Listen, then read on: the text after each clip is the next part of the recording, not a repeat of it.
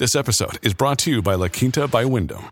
Your work can take you all over the place, like Texas. You've never been, but it's going to be great because you're staying at La Quinta by Wyndham. Their free bright side breakfast will give you energy for the day ahead. And after, you can unwind using their free high speed Wi Fi. Tonight, La Quinta. Tomorrow, you shine. Book your stay today at lq.com. Hello, everybody. This is Marshall Poe. I'm the editor of the New Books Network. NBN listeners like to read books and buy them. So we thought we'd tell you that right now, our friends at Princeton University Press are having a remarkable site wide sale. You can get 50% off books, including ebooks and audiobooks, with the code 50, F I F T Y, at checkout until May 31. You can save some real money on Princeton University Press books. I encourage you to go there and check it out. Welcome to the New Books Network. Well, welcome to the New Books Network. I'm Dr. Lachlan McNamee, and today I'll be speaking with uh, Dr. David Temin, who's an assistant professor in the Department of Political Science at the University of Michigan. And we're going to be talking about his new book, fresh off the press uh, Remapping Sovereignty, Decolonization, and Self Determination in North American Indigenous Political Thought, which just came out at the University of Chicago Press. Uh, in the book, it's a really sweeping and a, an amazing account of 20th 20th century indigenous intellectual thought uh, and how indigenous activists um, re refashioned the idea of decolonization to disentangle it from the idea that you know uh, peoples need their own state to instead think more broadly about uh, decolonization as restitution of land, and most importantly, um, care of the earth and sustainability. Uh, but the book uh, also highlights the tensions in Indigenous thought around issues of civil rights, uh, treaty, and how Indigenous thinkers have um, thought about these issues over the last century. Uh, so, welcome, um, uh, Dr. Temin, and um, thanks for joining us on the podcast. Thanks so much for having me, um, and thank you for that lovely inter- introduction, Lachlan. Sure. Um, well, you you want let's start by um, you know just explaining why you decided to to write this book. Yeah, sure. So um, I um, wrote this book for a few reasons. So broadly, my research focuses on um, uh, American political thought, Native American studies and politics, um, and I situate um, this work within kind of a broader set of investigations of the role of, of the historical role of empire in structuring modern political thought, as well as um, anti-colonial thought as a kind of response to the legacies and structural, ongoing structural patterns of empire. And I'm interested in how these um, sort of shape the way that we should think about social and environmental justice and central concepts in political theory like land sovereignty and citizenship. And so this book is an extension of, of some of these um, research commitments. Um, so I, I, decided to write the book for, for a few different reasons. Um, so the first is that I felt within political theory, which is an academic subfield of political science, um, there's been some engagement with indigenous thoughts, um, but I was a bit dissatisfied with the way that the field has taken up some of the politics and political ideas and concepts uh, that have been uh, theorized by different actors from indigenous societies or have been sort of uh, imposed or imputed by uh, non-indigenous political theorists onto indigenous societies. So specifically, what I found was that um, indigenous thinkers are often treated um, by uh, especially non-indigenous political theorists as sort of generic figureheads for a particular concept or as cases through which to test the kind of normative legitimacy or sort of flexibility of different political concepts that we as political theorists have already come up with. And i found this approach to be very limiting and and moreover not very insightful in trying to understand what um, different important indigenous thinkers have tried to do um, from their own perspective. So, my book really turns to indigenous political thinkers by studying their political thought in context. And in this sense, I, I try to reconstruct some different intellectual lineages um, and to attend to some of the valuable insights they offer, um, both as a way of um, understanding their um, outlining their intrinsic importance and for the way that they might change the way that we think about central concepts in Western political thought. So I really try to situate them historically. Um, so since I'm a, a, a political theorist, I was also um, especially interested in studying these different thinkers with the kind of depth and specific- specificity that is required when placing thinkers in context. And for me, that meant both the contexts of Indigenous North America, but I was also especially interested in the kind of global conversations that these thinkers were having they were many of them were uh, connected throughout really the 20th century, even um, even uh, before and after World War One, to the broader conversations about self-determination and what eventually became the global decolonization movement after the Second World War. Um, so in sort of studying this um, and, and, bringing this together as bringing these thinkers together as a tradition, I show how they both infused their ideas with concepts from their own communities, from their broader conversations with other Indigenous intellectuals and communities, as well as what they uh, exchange with other thinkers of decolonization elsewhere and more mainstream currents of political thought. Um, and so I bring these all together in what I refer to as uh, political theories of indigenous decolonization. Um, and then finally, I had more presentist kind of political um, reasons for writing the book. Um, indigenous philosophies and political practices have uh, the potential to really deeply reframe the way that the problem of climate justice and climate change is typically encountered. But I think that if non Indigenous scholars like myself sort of stay at a relatively surface level analysis don't deeply engage with thinkers in context, then it risks sort of uh, we risk sort of plucking these concepts out and borrowing them in a kind of superficial uh, uh, manner. Uh, so even if they may be attractive or appealing concepts that are important, there is a risk of sort of instrumental, overly instrumentalizing them and not placing them in context. So for me, what I do is I, I try to focus on I try to expand on these different political theorists and political theories of indigenous decolonization, not only as kind of responses to a certain set of power relations, but also as part of an ongoing lineage, an ongoing set of conversations in which what's at stake is inheriting, reinventing, deeply debating, and really actively making and reconstructing indigenous societies' own political outlooks. So that's that's that's those are the three main main reasons behind the project. Yeah, you can see that all come through in the the final product, uh, and you know it's refreshing to to read a book on political theory that doesn't look to you know Rawls to solve all of our problems and um, treats uh, activists and it's very you know people who aren't at big fancy universities as serious thinkers in an intellectual tradition. Uh, in that sense, it's it's it's it's really excellent. Um, but let's get into the book. Um, so you started the book with the um, No DAPL movement. Um, so why did you why did you do that? What is this movement, and why did you think to start it with that movement?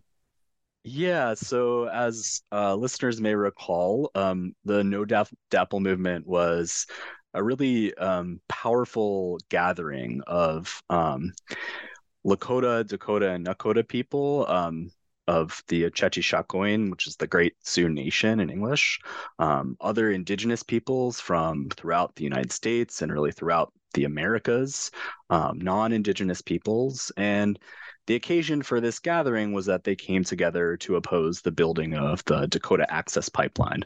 Um, and the Dakota Access Pipeline was um, uh, uh, a pipeline that would run oil from all the way from the Canadian tar sands um, down through to the Gulf of Mexico. Um, and uh, originally it was slated to go through Bismarck, North, North Dakota. The pipeline was redirected to go through um, just off of the Standing Rock Sioux Tribe's um, reservation um, over its only water source, which is Lake Oahe, um, which also is right near the Cheyenne River Sioux Reservation.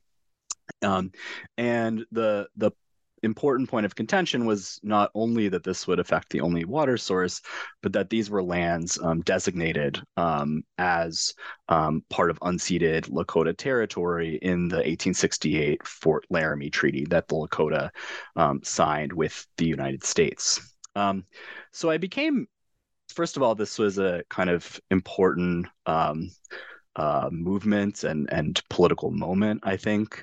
Um, and over the course of the movement, I had really closely tracked the media coverage, and some of my reflections on where to go with the book began by noticing a couple trends in that coverage. So one was there was this um, at times what seemed to be almost a kind of shocked sense uh, that the movement had sort of come out of nowhere. Like there was this sense that this didn't have any precedent, it had no history. You know, where did this in- inter-indigenous sort of massive gathering come from? This was, of course, indigenous outlets did not cover it this way, but but um, majority non-indigenous and a lot of mainstream out- outlets did.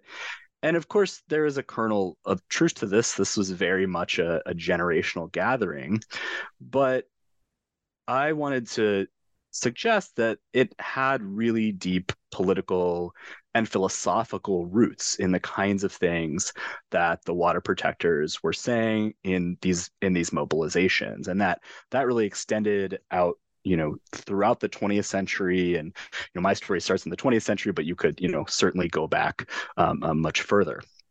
Um, so I wanted to show, you know, that there is this existing political and philosophical kind of infrastructure that was really underlying the kinds of um, the kinds of uh, mobilizations, the kinds of repertoires, the kinds of deep philosophical ideas that people in the front lines were were talking about.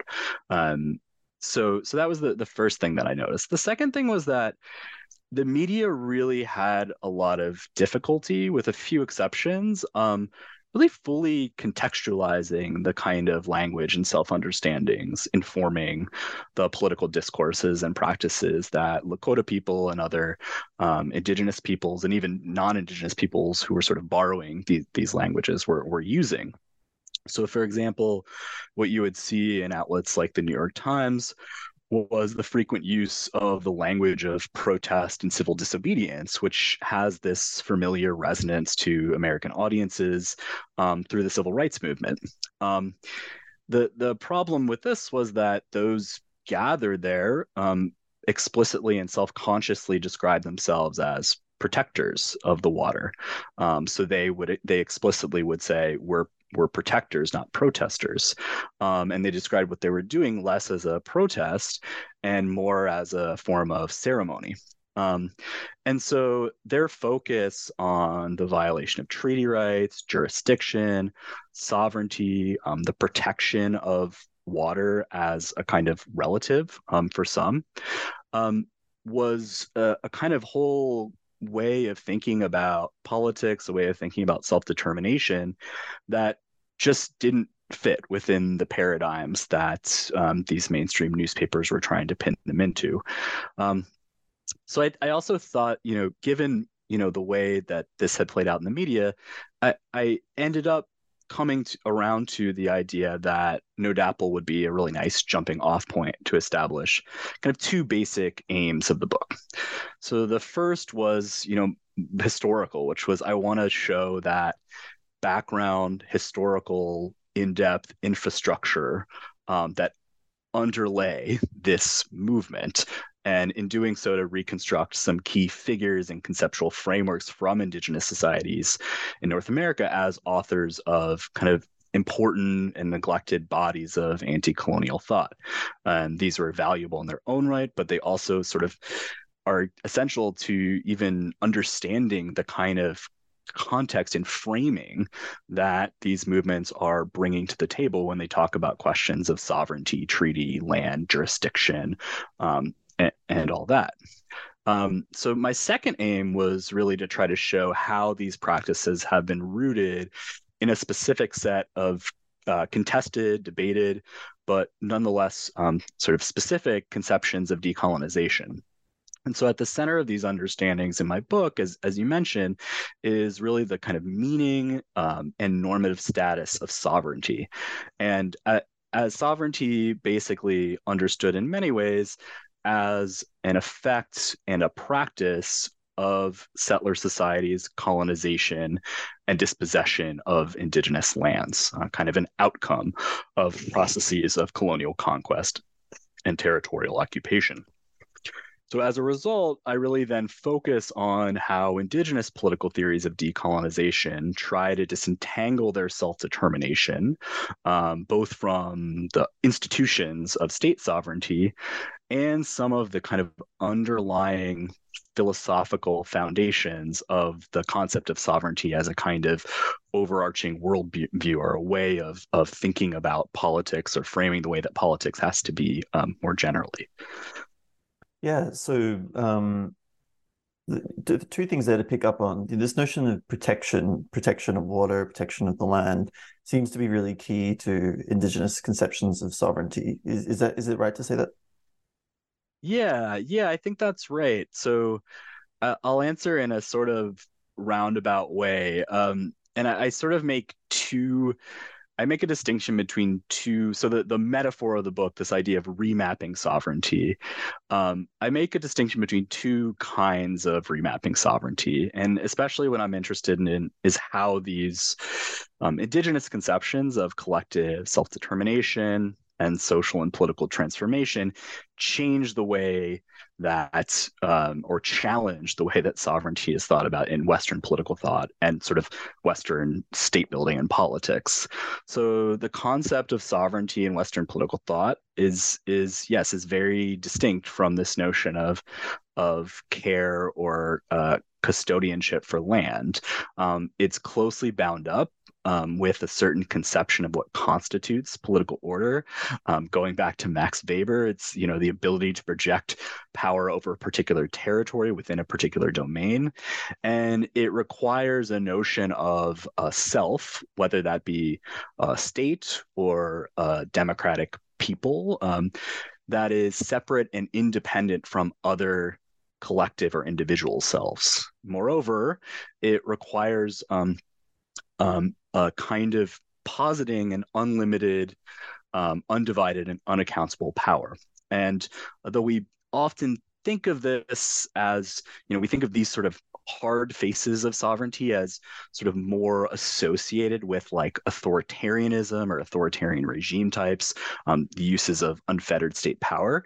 It's also the case, um, as some political theorists have shown in other work, that popular and democratic sovereignty have themselves been forged through um, practices that similarly um, create uh, a self that is sovereign in the sense that they're allowed to settlers are allowed to seize indigenous land and labor for their own benefits.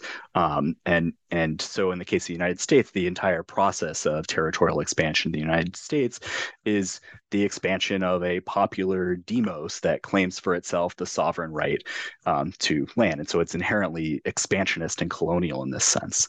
Um, so i tend to think of sovereignty at least in the way i contextualize it as having this relatively stable colonial core and expression in colonial forms of domination across you know these different lineages and regime types despite the fact that you know we can note you know internal distinctions uh, among them in other respects. So I, I, try to make a distinction in my work um, in relation to this kind of dominant notion um, between, as I said, sort of two ways of remapping sovereignty. And I talk about a, a struggle over the terms of sovereignty and I talk about a struggle to move beyond the conceptual logics of sovereignty. So, um, to sort of circle back to your question, that that uh, second one, a struggle to sort of go beyond the conceptual logics of sovereignty, that's much closer to that idea of replacing sovereignty or at the very least kind of struggling for different kinds of social relations within sovereignty um, uh, uh, that that that I, I try to think through. So this first one is really more a struggle against the institutional and structural domination of settler sovereignty over indigenous peoples, which occurs both through kind of state power and more informal mechanisms of rule, um, often the, the commodification of, of land um, and markets and land. Um, so the pers- from the perspective of the thinkers I work with, this is a project of trying to disentangle collective self, collective self-determination from the sovereign state and um, this requires sort of transforming both domestic and international orders since states are uh, legitimate insofar as they are recognized by one another. Um, they're the repositories of an international order of sort of legitimate authority. Um, so this calls for a kind of broader structural transformation or repudiation of the often sacrosanct status attributed to the territory of sovereign states. So freedom and deep decolonization for indigenous peoples then entails the creation of far more pluralistic systems, which would um, realize their international right to self-determination as peoples because they have historically in effect been been oppressed by states, including states um, governing um, according to some nominally democratic order in many ways. Um, so this is what I call a struggle over the terms of sovereignty. It's a struggle um, against the colonial implementation of sovereignty, and in that sense, it's it's a way of it's more about distributing or reallocating sovereignty or changing the location of sovereignty um, rather than necessarily overturning sovereignty as a concept. It's sort of moving it outside of the parameters of the state. Um, so this the second um, uh, form of remapping sovereignty, which which really gets to your question, is what I call moving beyond the conceptual logics of sovereignty, and this requires basically something a little bit more abstract and intangible, I would say, which is reconceiving some of the core philosophical premises that go along with what we typically think of as the kind of core uh, package of institutional features of modern political rule, the modern state, and Western thought.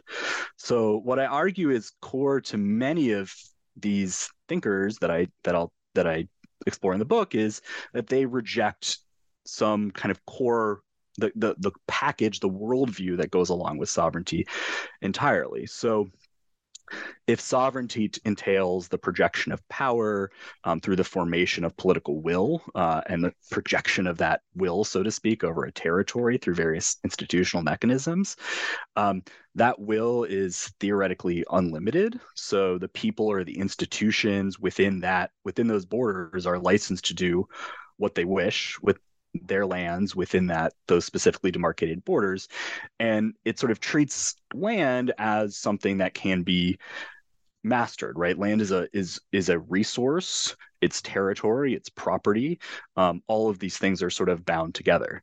Um, by contrast some of the thinkers i engage with and what we began to talk about in some of these different understandings that appear at, in, in that appeared in the No DAPL movement uh, among the water protectors was that um, self determination is not a matter of separation of a self that rules over, but rather can itself be construed as an interdependent relationship by which a collectivity exercises its freedom by establishing sort of reciprocal responsibilities to take care of the land.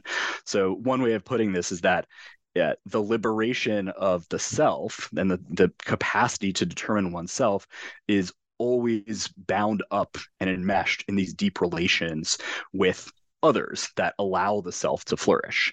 Um, so, one prominent idiom here is that of kinship. Um, so, many indigenous peoples, and um, I talk in my book about um, Ella Deloria, George Manuel, um, uh, as among these thinkers who use this idea. But the idea is that humans are in uh, kinship relations, not only with other humans, but with many creatures that constitute the living earth in their territory.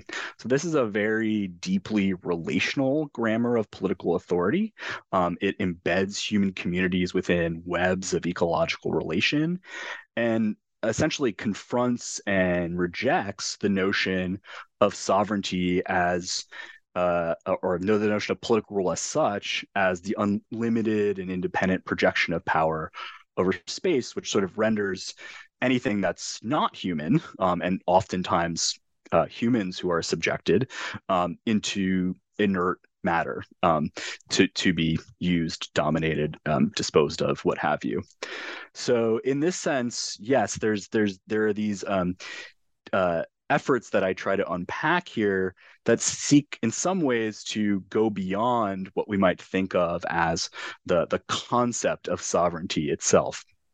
Um, so so that's yes, and and and at the core of that is these ideas of care and kinship. Yeah.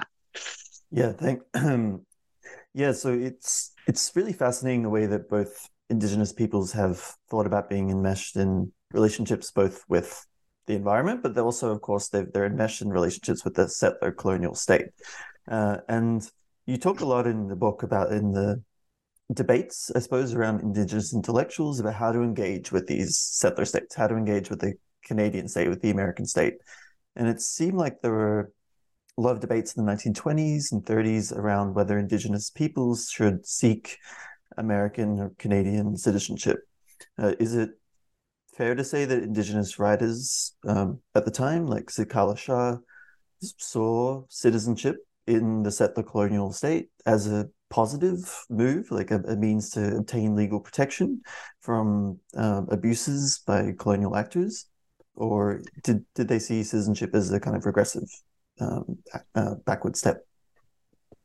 Yeah, so I, I think the the um, the former was was certainly Zitkala-Ša's view, although I, I do think um, what I try to unpack in in my first chapter is is that she's sort of embedded in a number of different constituencies uh, involving intellectuals from different communities um, who really took a range of different views about citizenship. So, just a, a bit of background on her. Um, uh, because she's just a fascinating character. Uh, so Zitkala-Ša was a Yankton Dakota. She grew up on the Standing Rock Sioux Reservation. Um, she was educated in the Indian boarding school system. Um, she was like a lot of the thinkers in this book. She was kind of a a, a multi-talented, you know, Renaissance person. She was a fiction writer, a violinist, an activist, an organizer, um, beyond anything either of us can imagine. Um, um, so she became very deeply involved in the Society of American Indians as the editor of their magazine in 1917, um, and then later in other um, uh, sort of activist and literary ventures.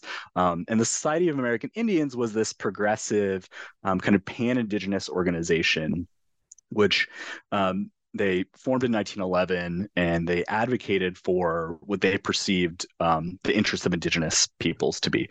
And for many of them some version of full citizenship and enfranchisement was was an important piece of that. Um, but the the important background to this is that in the early 20th century, the US government had classified indigenous peoples as wards of the state. Um, so the Indian Bureau, Bureau, the kind of bureaucracy that oversaw life on the reservation that Native Americans or indigenous peoples had been confined to um, in uh, by the time of the late 19th century, essentially exercised arbitrary and quasi dictatorial power in the name of the protection of sort of childlike peoples. This was the idea of wards that they were incapable of exercising self government. And the crux of the debate happening within the Society of American Indians was, you know, essentially whether the bureau should be abolished or reformed, how to how, whether to work within the existing structures or try to do something else. Um, and many of these circles, you know, very interestingly adapted um, ideas from African American political thought, from um, sort of American republicanism, um, and they used uh, the idiom of slavery to try to capture the kind of collective domination they face. So when they talked about the abolition of the bureau, they were using and picking up on um, the the the idea of slavery. They they recognized that that their own slavery was different from the one experienced by African Americans. It had to do with dispossession and incarceration onto smaller and smaller plots of land. So that that element of bondage was was central to what they were talking about, coupled with this kind of political subjection to um, the Indian Bureau. Um, so Zitkala-Ša, who who always could write a line, said behind this sham protection have been at all times great wealth in the form of Indian funds to be subverted, right? So sham sham protection was was that cloaked these forms of theft and violence was was really central to her thinking. So the the move towards citizenship is kind of complex in this context because in effect what was being proposed um, by the U.S. government, and eventually in, uh, indigenous peoples were enfranchised in 1924 under the Indian Citizenship Act. But um, the results of this was was not necessarily to revoke their status as wards, and in fact, there was a sense that both kind of juridically and sort of more diffusely um, in the kind of popular understandings that there was this compatibility between indigenous peoples becoming citizens and yet remaining wards subjected to the kind of whims of the American government and the Indian Bureau bureaucracy. And so some people in sort of describing Zitkala-Ša's views would say, oh well she she wanted citizenship so therefore she was a kind of assimilationist um, and there are good reasons to think this um, she um, would appear in public with um, American flags in the backdrop because she wanted to look as patriotic as possible. So she was very good at kind of kind of uh, playing on certain certain images for when in her advocacy. Um, but I, I actually argue looking at her letters and writings that she was doing something very different, um, although she was very strategic about it. Um, so, in the context of the idea that citizenship didn't negate wardship, she was really trying to rethink the entire purpose of citizenship, of US citizenship for Indigenous peoples. Um, so rather than citizenship implying a kind of form of cultural assimilation or, you know, becoming the kind of um, American citizen who was normative, heterosexual, Christian, etc., uh, property owning, uh, and so on, she basically said that citizenship was not something that Indigenous peoples needed to earn. It was something they ought already to have had. they were first on the land, and it was just a slate of constitutional protections and rights that had that could be used sort of instrumentally and strategically. Um, and she viewed it not only as a kind of individual possession that each you know Indigenous person would be enfranchised and could vote, etc., but also as a weapon in a collective struggle. Um, so she argued that, you know, um, indigenous peoples could both be citizens of the United States and could use that status and kind of leverage it in order to do things like make claims about violated treaties, um, recover stolen lands, um, govern themselves, in effect, uh, de- democratically on their own. She was talking about self government already in, um, you know, the the 1920s. Um, and she even was following the aftermath of the Versailles Conference in 1919, uh, following the League of Nations, and said quite bluntly that you know American sovereignty was an artificial imposition that kind of needed to be rejected in favor of what she described as more universal forms of freedom um, and justice. Um, so I talk about this kind of a little bit cheekily as a politics of citizenship without civilization. So that is to say, um, you know, that that she wanted citizenship, she wanted to use it as a tool, but she wanted to get rid of all of the colonial both conceptual and practical baggage that was attached to it when it was really in effect foisted on indigenous peoples rather than actively chosen. Um, so she her her position is is pretty complex and and she sort of is is situated among a number of different positions that are coming out of different communities and different conversations. So I think one important position to mention here is many nations of the Haudenosaunee or Iroquois Confederacy argued that American citizenship could like could not but be a form of colonial domination. So many just completely rejected citizenship in the context of World War One. That that had to do with rejecting conscription um, in the Canadian context, and and I believe even in the U.S. Although I have to look, that they wanted written, they wanted because the treaty was with the Queen they wanted written um, a written request from the queen, and then they would serve to fulfill the terms of the treaty. So even in fulfilling the terms of the treaty, it was as sovereign nations who had signed the treaty, not as citizens of these countries. Um, so my my overall point is that citizenship, you know, when we're sort of when we have a liberal narrative of citizenship that's about you know progressive inclusion um, and so on, we tend to overlook the ways that citizenship can be implemented in and differentially experienced in these different ways, both to enforce colonialism, but also in in complex and and sort of impure ways to to struggle against it as well. Yeah, so it seems by the 1960s, the conversations around assimilation and citizenship had evolved quite a lot. So the new generation of indigenous intellectuals like Vine Deloria Jr. Um, had begun to see this desire for citizenship, uh, equal rights as maybe misguided, um, suggesting that the extension of citizenship to indigenous peoples serve um, some kind of function of actually reproducing colonization, as you said before. So, why was that, and what were indigenous thinkers like Deloria instead arguing for in the 1960s?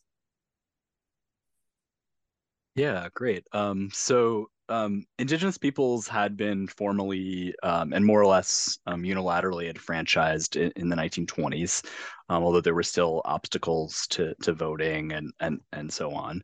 Um, and so Vine Deloria Jr., who ended up being uh, an incredibly important leader and intellectual in, in, indigenous movements, especially in the United States, um, he was writing and sort of active um, as a as a as an activist in the midst of the civil rights movement, where the language of equal rights of citizens, the language of civic inclusion, was an important tool for African American civil rights leaders and movements. Um, and what Deloria worried about was that in the public mind that these ideas could really be watered down and just sort of applied willy-nilly to indigenous peoples um, in service of destroying their collective existence um, their treaty rights their land rights and so on. Um, so deloria was the the leader of the national, um, the executive director of the National Congress for American Indians, which is a rel- relatively new organization. It was formed formed in 1944. I was only about 10 years old when he took up the, the leadership role in 1954. And essentially, the National Congress of American Indians was fighting against this policy called termination, um, which was a policy to um, well, it's right there in the word, terminate, um, destroy the collective status of tribes, um, strip away remaining collective lands. Um, and this had really disastrous effects. Um, it was uh, quite uh, quite cynical. It was sort of spearheaded by Western senators who were, in effect, sort of using the language of citizenship and civil rights and sort of arguing, you know, in, indigenous peoples, Indians need to be assimilated into the mainstream of American culture. They, they, they sort of don't have their rights yet, which was not really the case in the way that they were describing at least. And so that was used in effect to um, uh, you know as as you phrased it reproduce colonization like steal land and resources. Um, so it was a kind of cynical ploy um, in in using the the sort of rhetoric of especially liberal civil rights. Um, but it was very effective and Deloria worried that it would shape the way that the public sort of then thought about uh, indigenous peoples. So he really brought a focus on indigenous peoples as separate nations with historical and ongoing treaty relationships, albeit frequently violated treaty relationships um, with um, uh, the the the United with nation states like the United States. So uh, Deloria was not among those who thought it was sort of practical to reject or withdraw from U.S. citizenship as a sort of on the ground matter, um, but he was thinking of sort of these multi-layered citizenships where there would be um, different forms of belonging and citizenship and rights that pertain to uh, indigenous peoples as collectives um, as opposed to as individuals. Um, so I, I, talk about the the way this played out um, in terms of arguments about treaties in, in my second chapter, and really at the international level, his ideas sort of encouraged uh, kinds of transformation that rejected sort of the containment of indigenous peoples to settler states and instead really envisioned treaties as the grounds for a renewed political imaginary, a renewed political practice, which would create more um, and represent more horizontal social relations between indigenous and non-indigenous peoples. Um, so in this respect, he didn't exactly um, reject citizenship, but he saw how citizenship could be this kind of um, colonial instrument that was always um, uh, dangerous in a way for indigenous peoples because it could always be used to deny their status as you know as peoples with this separate slate of rights, separate self understandings, and, and so on. Mm. Yeah, and uh, it's interesting because uh, in the referendum on Australia's um, uh, potentially indigenous voice to parliament, that same rhetoric was used by conservative politicians, the, the rhetoric of color blindness, of racial equality, to um, to basically suggest that um, you know why should we be giving special rights to, to certain peoples? We should be trying to make everyone equal. So it's interesting the way that um, I suppose color blindness or racial equality can be used for conservative political ends as much as for um, progressive ends. Um, and but you also talk about another writer the same period, uh, George Manuel, um, who in the 1970s was also critical of the idea that uh, Indian peoples in Canada should just demand cultural protections and equal voting rights. Um, this kind of, kind of colorblind idea just all become part of the multicultural Canada, uh, analogous to any other ethnic group. So, what was uh, Manuel's alternative political vision? Yeah, um, so Manuel was an important um, or Shuswap is the the uh, Anglicization um, leader of Indigenous movements in Canada um, from the 1950s until his death um, in the 1980s. Um, he was the first president of Canada's National Indian Brotherhood, which was later um, the, the Assembly of First Nations, which is sort of the main political vehicle of Canadian uh, Aboriginal peoples, First Nations. Um, he founded the World Council of Indigenous Peoples, which was um, in, an international Indigenous sort of organizing body. He referred to it as, or sort of aspirationally, as the United Nations of the Fourth World. Um, and so th- this is my my third chapter, and I'm I'm really talking about the Canadian context, which, as you say, um, there was much more of an appeal to something like multiculturalism, um, in part because of the important status of public discourse and debate about um, the French Quebecois um, uh, struggle for collective autonomy and potentially even sovereignty. Um, and so um, the Canadian state, especially under the first the first Trudeau, Pierre Elliott Trudeau, um, kind of began to offer what became a, a, not only just a public policy, but almost a kind of public philosophy that shaped the way that public discourse took place in Canada, which was really about the ability of diverse groups to express themselves culturally in Canadian society. Um, at the same time that this was happening, which seemed to sort of potentially expand the the diversity of the Canadian project.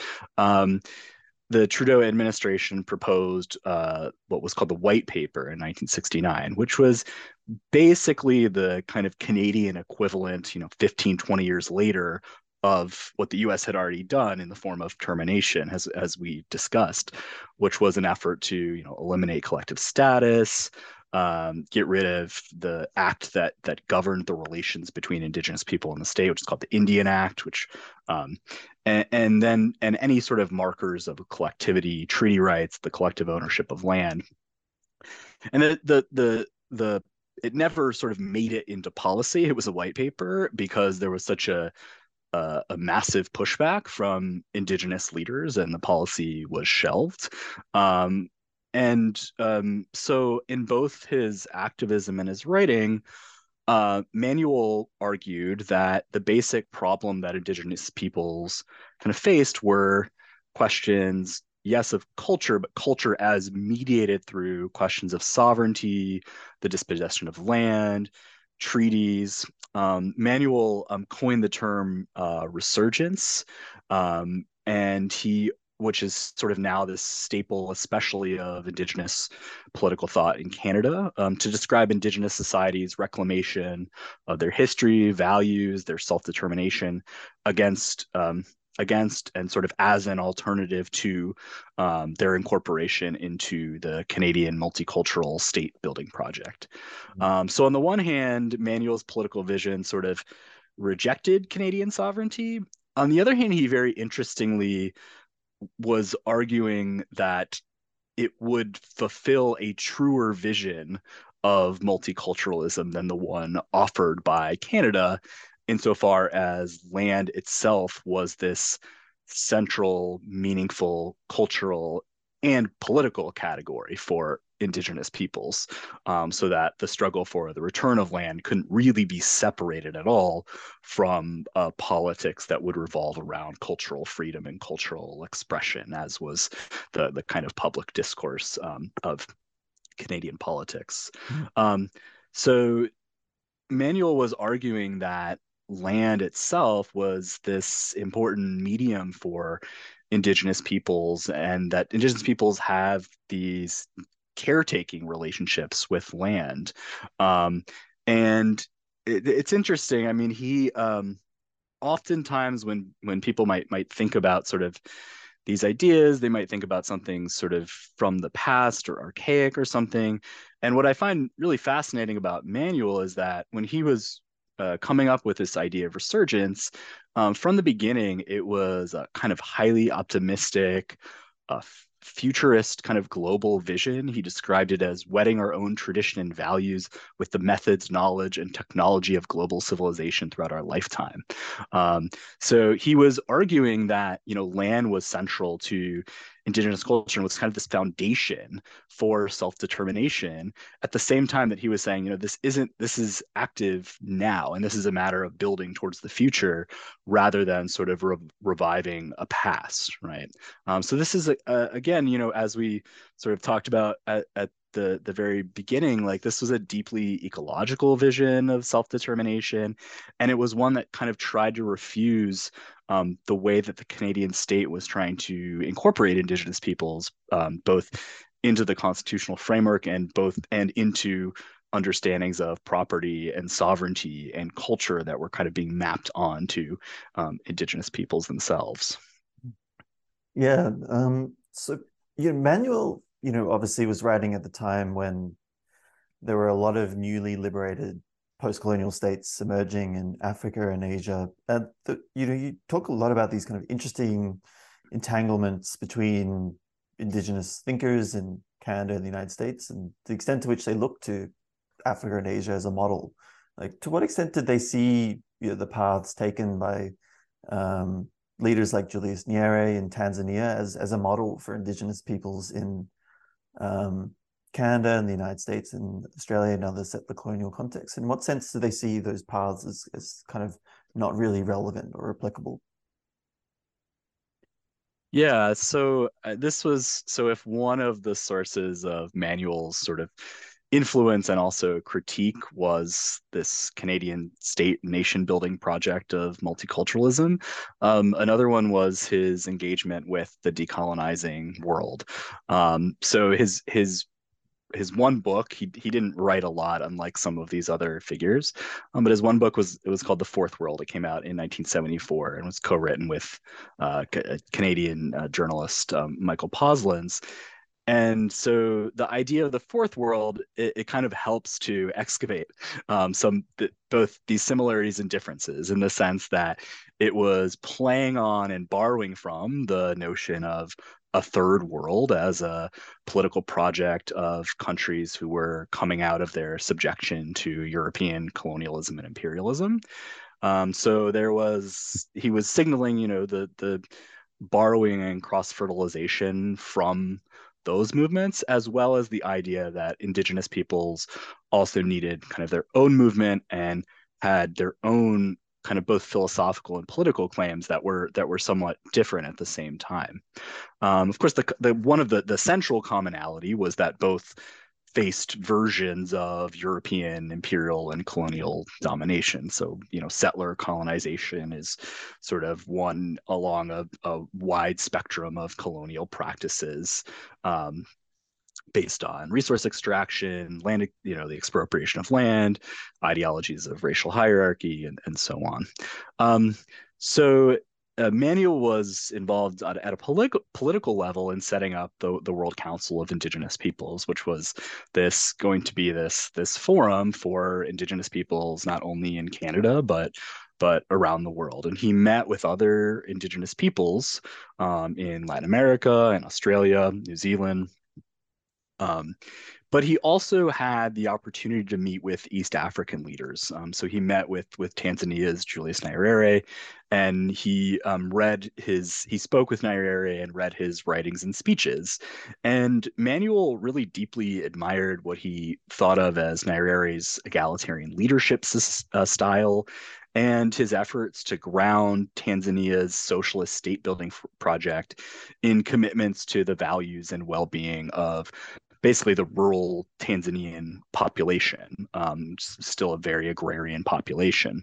Um, and Nyerere uh, famously used the Swahili, excuse me, the Swahili concept of, of ujamaa or familyhood, um, which he described as development from the foundation of our traditional values.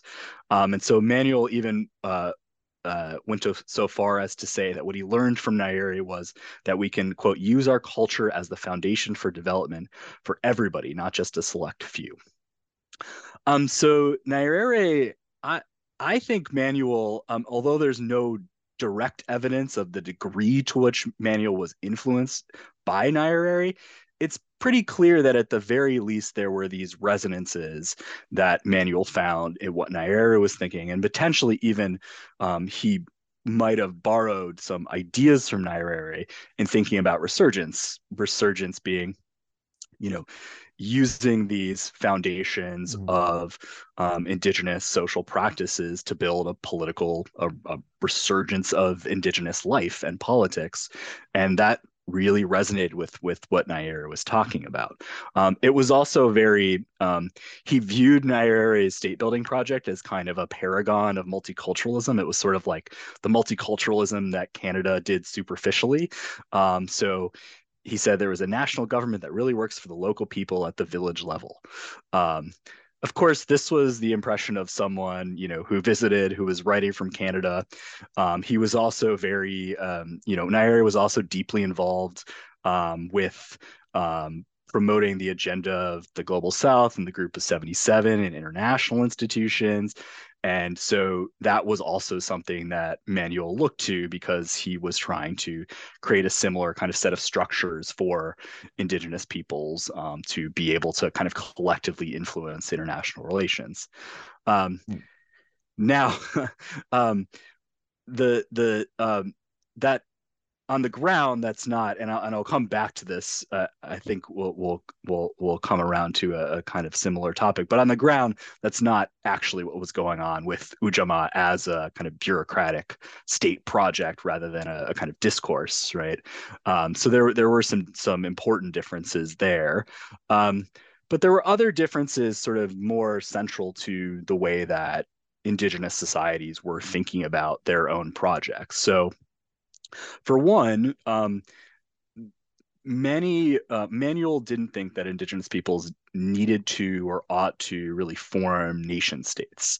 Um, so in this sense, you know, national liberation or independence didn't necessarily entail a, a state. And um, so this idea of growing from our he calls it growing from our traditional social patterns that in some ways so echoes Nyerere, the goal was to usher in a much more decentralized and place-based kind of ecologically grounded forms of political authority that might be integrated in some way into nation states but we're certainly not modeled on nation states. Um, he was also borrowing, um, he doesn't mention Gandhi, but he's pretty clearly borrowing ideas from Gandhi about kind of more decentralized communities as part of a broader political order. Um, now, in practice, like a lot of these thinkers, like on the ground, he was much more pragmatic about engaging with the state and you know negotiating and all of that. Um, but these were sort of as part of part of a, a larger vision.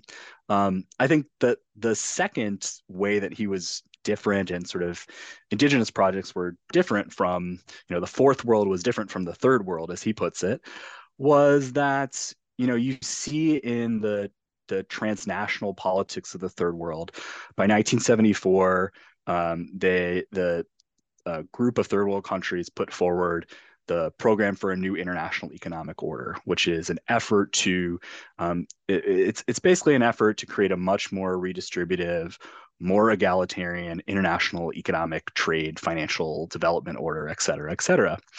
And interestingly, um, Manuel was very uh, attracted to this because he, you know, saw that that his own people faced a similar situation of colonial domination, dependency on Western um, uh, finance, and and sort of dependency um, uh, on their own resources being extracted as as a way to get out of of poverty.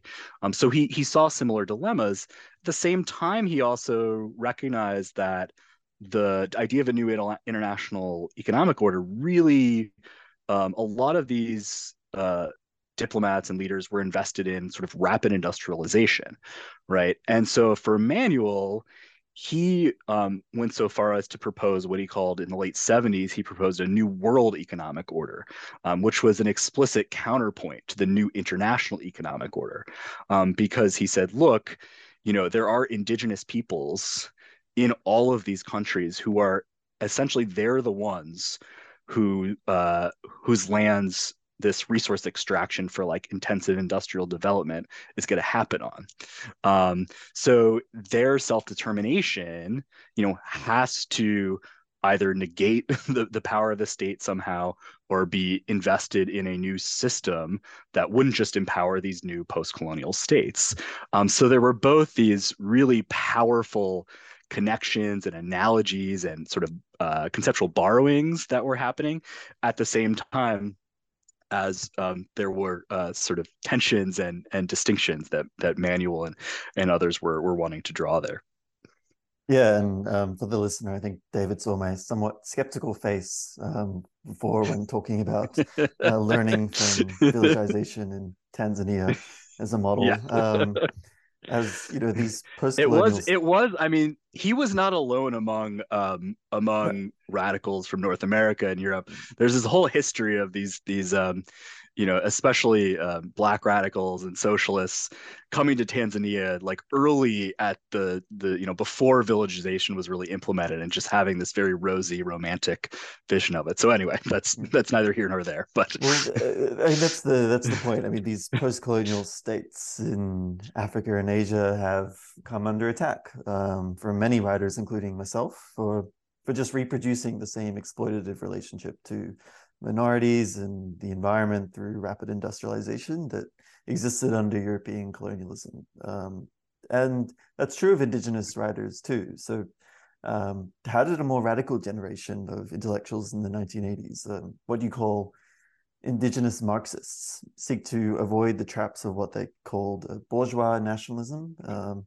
and uh, red capitalism? Yeah, great. So yeah, so in my fourth chapter, I focus on a, a couple of these thinkers who I uh, refer to as indigenous Marxists and would also refer to themselves as uh, explicitly as Marxists. Um, one is the the Métis radical kind of scholar activist Howard Adams, and the Stolo activist and, and celebrated writer um, Lee Maracle, who unfortunately passed away um, um just just uh, last year. Um, so by way of background, I think it's sort of important to mention kind of some of the dynamics they were responding to, which was a real um, a, a, shift in the way that um, settler states were responding to the kinds of demands that indigenous peoples were making on them. Um, and this was rather than a, a kind of complete rejection of any and all um, demands um, they were kind of drawing on the languages that activists were using, um, like self determination, um, to a greater degree, self government, um, and sort of using that to implement new kinds of programs. Um, there were new laws being passed. Court decisions were kind of changing in the 70s that opened up um, kind of both a kind of greater space for the visibility of indigenous peoples in in, in the broader society, um, as well as sought to really um, incorporate um, indigenous peoples into both state structures on the one hand and capitalism on the other. Um, and so they were seeing the language, uh, the vocabulary of self determination, which they closely associated with the national liberation movements, really being used to promote a kind of um, both very kind of constrained um, and uh, uh, orient and and sort of elite oriented uh, version of indigenous self government. Now, the difference, of course, from the post colonial countries is the the the colonization didn't didn't really end. There was no sort of formal break with colonialism, but they were still trying to draw um, analogies. Um, particularly, they were borrowing from thinkers like Frantz Fanon, um, Kwame Nkrumah, um, the first prime minister of Ghana, and they they used the idea, the framework of neocolonialism, which is this idea that um, the the indigenous society is integrated into the circuits of global capitalism um, and a relatively more powerful indigenous elite, which uh, they uh, Adams referred to as a red bourge- as the red bourgeoisie, is integrated um, and becomes sort of the the the mechanism by which international capital is invested in these countries, right? Um, so the theory of neocolonialism that they, they were borrowing from sort of put forward this analysis of how you can both have sort of formal recognition of some kind, and again, it's it's sort of much more limited in, in the, the settler context, um, as well as sort of uh, highly material, unequal, uh, materially unequal regimes um, that sort of structurally interfaced with the creation of this this new um, class stratification, like new hierarchies in these societies that really didn't exist prior to that, at least not anywhere near the same degree. Um, so these were thinkers who were, you know, both essentially trying to uh, were, were initially involved in pushing a more radical agenda of red power, but then were also, once that agenda was sort of eclipsed and sort of defanged um, and incorporated into the state, we're sort of trying to um, push forward that more radical grassroots um, approach um, in the 70s and into the into the 80s. Um, so um, Adams was really emphasized the need to recover kind of radical democratic practices, to take a more kind of confrontational stance towards the state um, in line with other anti-colonial movements. Um, Maracle was in many ways on the same page, um, but she really um, interestingly turned to sort of philosophies of indigenous governance as the source source of political ethics to kind of overcome these hierarchies that were being built up. So she didn't she she viewed these hierarchies not only as a problem by virtue of them being hierarchies, um, but also as a problem because they kind of kind of deeply violated some of the traditional kind of governance philosophies of indigenous peoples. Um, for her, that would have been uh, the Coast Coast Salish um, um, peoples, mm-hmm. um, and she also was uh, quite an influential um, indigenous feminist thinker. So she re- she was recognizing these new structures as very much incorporating Western patriarchy in very profound ways, which had you know been used to dispossess indigenous peoples, um, but also was sort of, sort of internalized by indigenous societies who were sort of reshaped according to Western gender norms. And so she was very much developing she was very much developing an analysis of these new um, structures as having this kind of masculinist model of leadership kind of built into them that not only was non-democratic but was um, antithetical to um, more uh, gender egalitarian and and more um, uh, uh, let's say a, a, a, reconstruction of more traditional ideas to be more uh, emancipatory for indigenous women. Yeah, look, I think that we're getting to the crux, I think, of the the tensions given this kind of intellectual history um, within Indigenous thought today, as it seems since this kind of move by Indigenous Marxists to critique the whole project of uh, recognition um, by the state, that there seems to be these different strands of indigenous thought, one of which continues to emphasize the liberatory possibilities of treaty and recognition of in, indigenous sovereignty within this, the, the settler state within the United States or Canada or Australia between kind of ostensibly sovereign nations. Um, one nation is giving reparations to another nation and recognizing its joint sovereignty. And then there's another strand of thought that really emphasizes that the fundamental problem here is the existence of states, the existence of capitalism, and that liberation is only really going to be found by dismantling the state system and human claims to proprietorship over land in general. Is is that is that fair to say? Yeah. Um, so I, I think that at a abstract level, that's definitely true.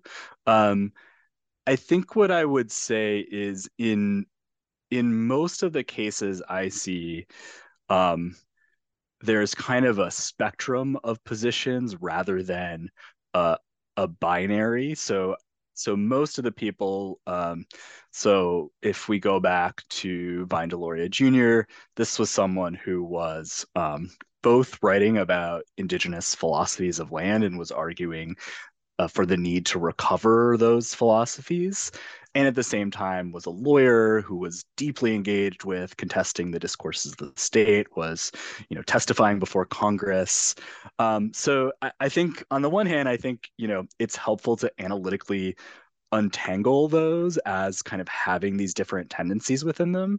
On the other hand, I guess what I would say is that oftentimes people on the ground are really doing both together and recognize that you know there's sort of both room for uh, sort of piecemeal piecemeal reforms and at the same time sort of a broader long-term political vision now of mm-hmm. course there are those who you know are are at the extremes of of those poles right but but i think that's that's um the kind of what i would what i would um say about about that. No, that, that makes sense. Um, yeah, yeah, because it, it does seem to me that you know that, that that especially radical part of indigenous political thought that um, we need to move to a world of shared custodianship over land rather than a system that we have today of territorially defined sovereign states uh, as a really proper way to organize human society um, is you know the most radical part of this whole tradition um, but you know, suggestions by the United Nations, for instance, that the Amazon rainforest should be considered something that belongs to all the world rather than just to Brazil, um, have really f- fueled right wing paranoia in Brazil and um, was a big part of the push to deforest the rain uh, Amazon in the 1980s and still today uh, their kind of paranoia that uh, the UN or France is going to invade and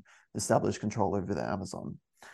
Um, so it, it, seems to me that indigenous political thought, this idea that we need to rethink sovereignty, and make it about care of the land, care of the rainforest, is key to sustainability and combating cl- climate change. But this kind of notion that we should move towards shared custodianship over uh, the environment poses such a radical threat to the current state system, states like Brazil or Indonesia, that it's really hard to, uh, or the United States or Australia, it's really hard to imagine it ever happening. Uh, w- what do you think? Yeah, so I mean, I, I I think you're right that, and and part of the argument of the book is certainly that it is an attempt to take these ideas to their logical conclusion in mm-hmm. saying, look, if you look at the the logic of sovereignty as a concept, it is antithetical to these other ways of thinking about organizing human society. So the argument of the book sort of it, it, certainly leads in the direction of saying, you know, that that at least at the abstract level, these are these are incompatible visions. And so, you know, I absolutely agree with that. I think in the macro picture, it's certainly true that this would require the kind of a kind of transformation to a new way of implementing and understanding and justifying collective self-determination. Um, it would need to be much more place-based. Um, it would need to be uh, much more based, much more, much, much more ecological, much more based on place-based duties. Um, what what I what I will say though um, is that there's a a, a transformative element, and there's also a kind of um, uh, let's say on the ground practical element to this. So we know that indigenous peoples in many places around the world, um, in both global north and south, are unrecognized de facto caretakers of lands. Um, so, um, for example, uh, a, a, study that I cite um, in the conclusion of the book, which is this impressive um, GIS study that was published in 2018 in the journal um, Nature Sustainability by this uh, large team of co-authors they show that indigenous peoples manage or have de facto tenure rights over about 38 million square kilometers in 87 countries on every single inhabited continent. Um, and this is about one quarter of the world's land surface that intersects with 40% of all terrestrial protected areas and ecologically intact landscapes. So these these findings to me were were just so striking because on the one hand, I think the the kind of transformative vision presented by the book, when we're looking at it from the point of view of states, is quite radical. It represents a threat to bin- the business as usual of colonial capitalism, the state system. At the same time, it seems to me that these kinds of studies suggest uh, that there's so much custodianship that indigenous peoples are already enacting in a quieter and unrecognized way um, both for purposes of survival and flourishing of their own communities in ways that benefit you know biodiversity conservation ecological health um, and connect those to questions of social justice food justice sovereignty. So there's both this kind of more radical dimension and a kind of um, actual sort of here and now um, of these practices that you know might be the grounds for some of these transformations. Um, in terms of the question about broader political kind of coalitions and uh, the pushback to some of these these ideas, it's it's such a difficult question, and I'm not an expert in Brazilian politics, but I'll try to say a, just at least a couple things because um, these are questions that sort of have really come out of the book for me. Um, um so you know, in terms of um, right wing kind of nationalist paranoia, um, I don't think there's much of a solution, you know, beyond sort of defeating those groups politically and, and disempowering them. Um, you know, we know sort of more recently that the Bolsonaro administration was kind of an absolute disaster, you know, attacking indigenous peoples in the Amazon, uh, and and this has awful consequences for the actual you know ecology of the Amazon itself. Um, now, I think there's a more complicated story to tell with kind of left wing and sort of more progressive political movements. Um, and there there's at least more of a chance of opening space for the protection and flourishing of indigenous conceptions of territory and self-determination. Um, still um, there can be tensions. Um, so i think it's important to recognize that you know states uh, especially in the global south where you know if you're wanting to implement social programs you need revenue for those programs. Um, so that exerts a kind of pressure to pursue extraction, which is often on indigenous lands. Um, so that's that's um, that's I think a, a, real tension. I mean, to to my mind, one of the keys is that the global north needs to take responsibility for wider redistribution and reparations for its climate emissions um, to allow um, you know to, to, to uh, basically advance significant wealth transfers to the global south.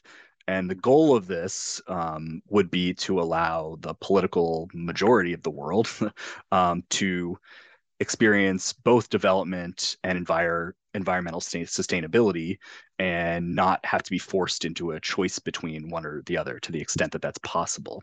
And that would also, I think, um, on the sustainability side, be a boon for um, indigenous rights and indigenous collective self-determination, because the some of the pressure to, you know, engage in these really um, profoundly invasive forms of research, research, research, resource extraction would be um, would be uh, there'd be less pressure to do so.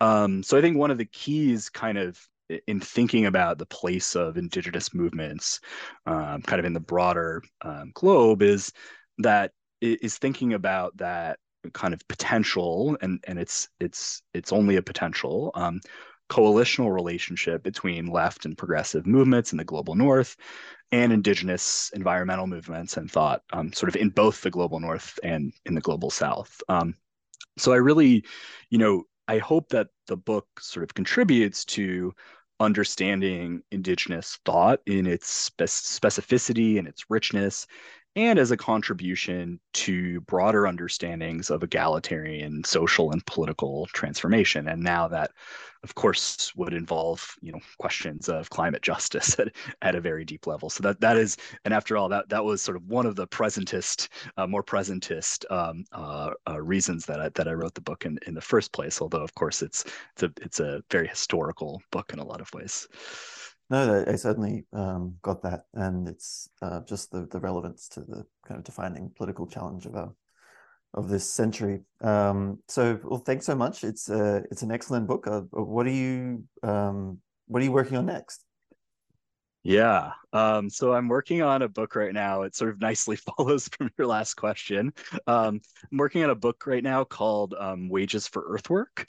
Um, so, you know, as I, as I was saying now, you know, the the sort of we have this key um, challenge of of climate change um, before us now at, on us. Um, so the pro- this kind of book is really about bringing together some of the positive resonances that I see between projects of indigenous decolonization and efforts to massively decarbonize the global political economy.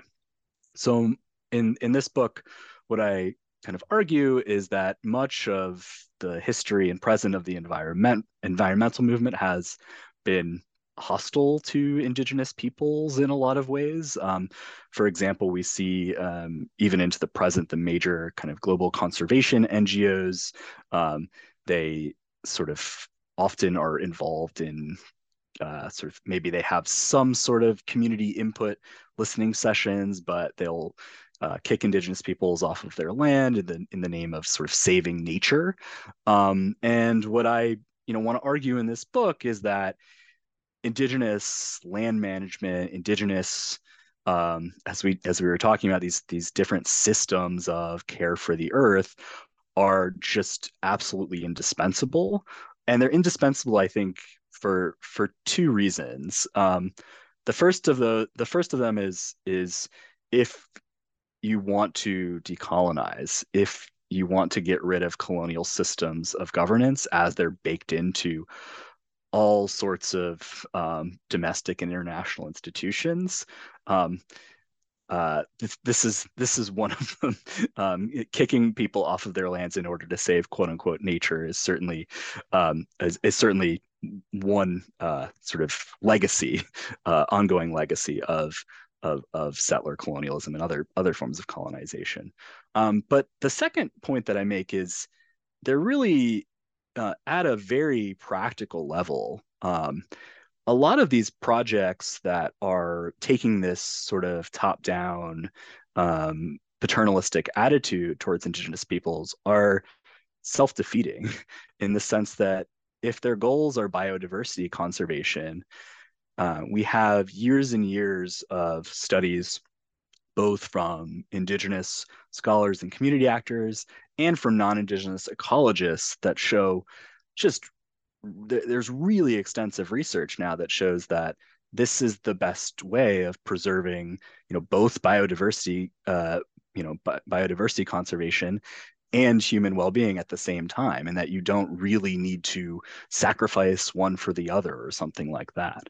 Um, so what i end up uh, arguing in this book is that we need sort of basically new systems to um, support indigenous sovereignty, uh, and that that needs to be incorporated at a really fundamental into a fundamental way into the way we're thinking about questions of of climate change. And certainly um, what we need to get rid of are systems that are in effect um, uh, play a role in dismantling or or um, aggressing against indigenous sovereignty um, not not so differently from you know capitalism itself um, but this time in the name of the environment and conservation. So i call it wages for earthwork because the idea is providing support solidarity monetary and otherwise for indigenous sovereignty as a kind of expression of uh, and a kind of labor of care for the earth. Um, so that's that's sort of a, a, a, part of the the future idea, which very much builds on some of my concluding um, uh, comments in the in in this book uh, in in remapping sovereignty on some of the connections I was hoping to draw out um, on uh, to to uh, uh, like d- indigenous critiques of sovereignty and indigenous ways of thinking about self-determination and climate justice. So, wow. Uh, well, I'm so glad you're working on that. That sounds incredibly urgent and important, and I can't wait to read it. Um, but this brings us to the end of the interview. Um, thanks a lot, uh, David. And again, um, David's book, uh, Remapping Sovereignty, Decolonization and Self-Determination in uh, North American Indigenous Political Thought is just out at the University of Chicago Press, um, and the link can be found on the um, New Books Network's page. Uh, but thanks again, David, for um, giving up your time to talk about your book. Thanks so much, Lachlan.